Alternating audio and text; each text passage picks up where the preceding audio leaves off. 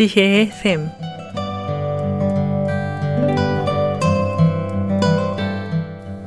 각 분야의 전문가를 모시고 우리의 삶에 필요한 말씀을 듣는 지혜의 샘.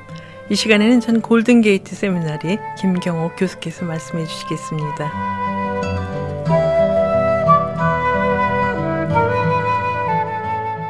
여러분 안녕하십니까?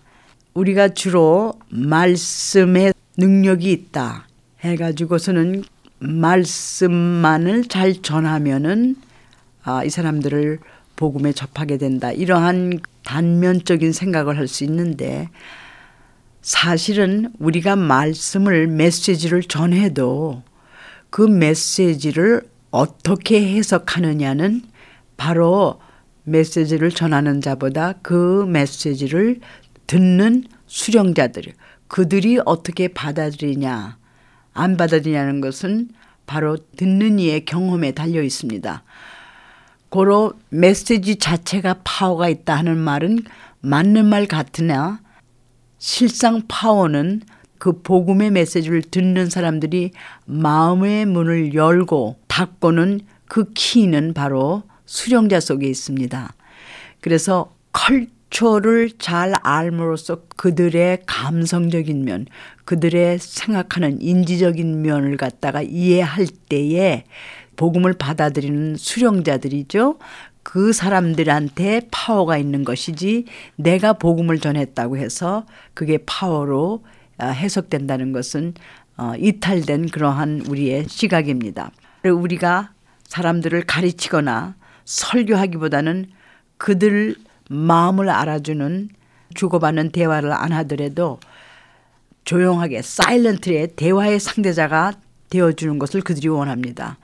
그러니까 우리가 주로 미국 선교사한테 포인트 1, 포인트 2, 포인트 3 이렇게 1, 2, 3만을 강조하는 그러한 교육을 받았기 때문에 포인트 1 그러면 내가 생각하는 포인트 1이지 그들이 생각하는 포인트 1이 될 수가 없습니다. 티벳을 갔는데 티벳에서는 그 사람들의 물건을 훔치는 것이 포인트 1 wrong이 아니에요. 있는 사람의 물건을 훔쳐서 다른 사람과 놀아먹는 것이 거기에서는 절대 그 법을 어기는 것도 아니고 죄도 될 수가 없다고. 포인트 1 이뤄야 된다. 포인트 2 저래야 된다. 강조하지 말아야 됩니다. 문화적인 그 사고 방식과 그 의식 구조와 그들의 감정을 알을 때 우리가 성경을 가리킬 때 뒤에 숨은 귀납적, 귀납적이라는 말은 어, 영어로 인덕션이라는데 그것은 뭐냐면은 어른 아이를 제왕 수술하는 것을 인덕션이라고 해요. 배 안에 숨어 있는 생명을 끄집어낸다고 해서 그걸 귀납적 인덕션이라고 그렇게 말합니다.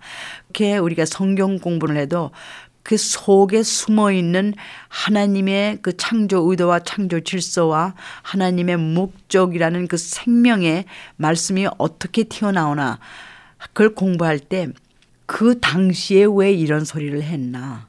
따라서 그 당시에 이런 소리를 했으면은 현재 삶과 어떠한 연관이 있나 이런 것을 생각할 수 있게끔 우리가 일방적인 설교나 티칭을 하는 것에 대해서 우리가 문화적으로 민감해야 된다. 하나님께서 주신 그 본문을 우리가 잘 전하되 그 본문을 듣는 사람들의 상황과 그들의 컬처에 관심과 존경을 보여주라. theology. 하나님께서 말하는 신학은 중요하지만은 psychology.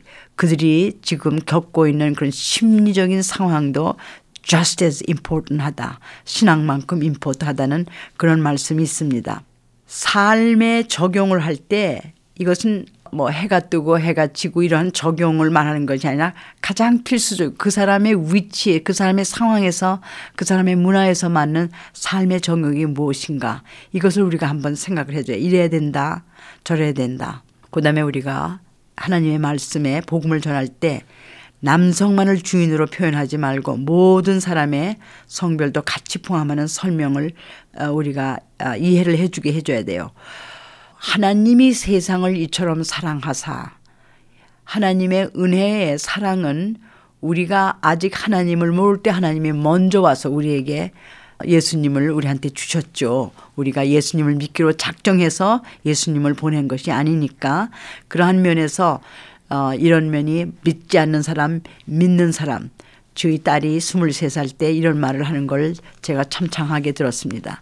어머니, 내가 어떠한 사람이 인간적으로 볼 때 사람 됨됨이 좋은데 이 사람이 아직 예수님을 모르고 있었다면은 내가 그 사람으로 하여금 예수님께 인도되는 디딤돌이 되는 것을 가장 큰 언어로 생각하겠다.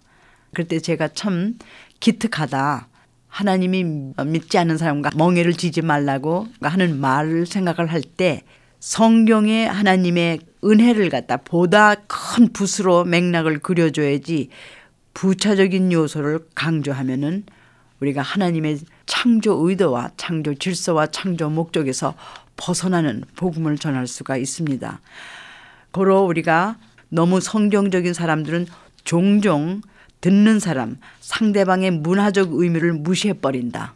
문화적 의미를 무시해 버리니까는 이 사람들이 생각하기에는 복음이 나빠서 거절하는 것이 아니고 우리가 생각하는 것이 그들의 생각과 전혀 판이한 생각을 하기 때문에 여기서 제가 한번 여섯 가지의 거침돌이 되는 걸 한번 생각해 봤으며 제일 먼저 거침돌이라는 것은 내 가치관으로 그 사람을 갖다가 만들려고 하는 거. 내가 생각하는 것에 그 사람을 넣으려고 하는 것, 자기의 문화를 중심으로 해서 다른 사람을 그렇게 생각하게끔 어, 강요하는 거. 그 다음에 언어적인 차이, 언어가 주는 뜻이 다 컬처적으로, 문화적으로 다른데, 예를 들면은 보이 그러면은 우리 한국 문화에서는 나이 어린 청소년을 말할 때 보이라고 하지만 미국에서 보이 그러면요 완전히 흑인들이 예전에 노예로 있을 때 헤이 보이 하고서는 그 비하하는 말로 해석을 할 수 있기 때문에 우리가 보이라는 말도 의식적으로 잘 상황에 따라서 쓸 수가 있어야 돼요. 그 다음에 세 번째로서는 말은 아니지만 행동의 misinterpretation, 비언어적인 행동으로 인해서 우리가 거침돌이 될 수 있습니다. 제가 아는 소련 여자 하나 학생이 그 남편이 여기서 자랐기 때문에 한국 사람입니다. 자기한테 오라는 것을 이 두 번째 손가락으로 이리 오라고 했을 때 큰 폭동이 일어났어요. 네, 내가 너의 무슨 개냐? 왜 이리 오라 그러느냐? 미국식으로 말해서 두째 손가락을 하면서 일로 와라고 했기 때문에 결혼에 파탄이 일어난 것을 제가 알고 있습니다. 그 다음에 네 번째로서 우리가 걸림돌이 되는 것은 문화적으로 생겨난 고정관념과 선입관 때문에 그 사람들을 알기도 전에 경험하기도 전에 우리의 그 색안경으로 끼고 해석을 함으로써 복음에 들어오게 하는데 거침돌이 될 수가 있습니다. 다섯 번째로 모든 것을 평가하는 그러한 경향이 있죠. 알기도 전에 평가하고 왜냐 나의 고정관념과 선입관의 그 베이스를 해서 그걸 평가하고 또 여섯 번째는 두려움. 두려움이라는 것은 그 우리의 감정 중에서 가장 그 강한 감정인데 두려움이 있기 때문에 사람들을 갖다가 잘못 해석을 할 수 있다. 이렇게들 어, 생각을 해봤습니다.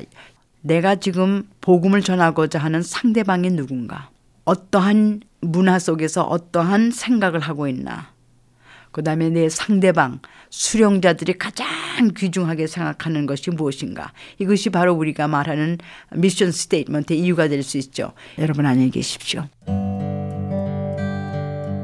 지금까지 전 골든게이트 세미나리 김경옥 교수께서 말씀해 주셨습니다. 아름다운 음악과 기쁜 소식을 전하는 극동방송에서 보내드린 지혜의 샘 오늘 순서를 마치겠습니다.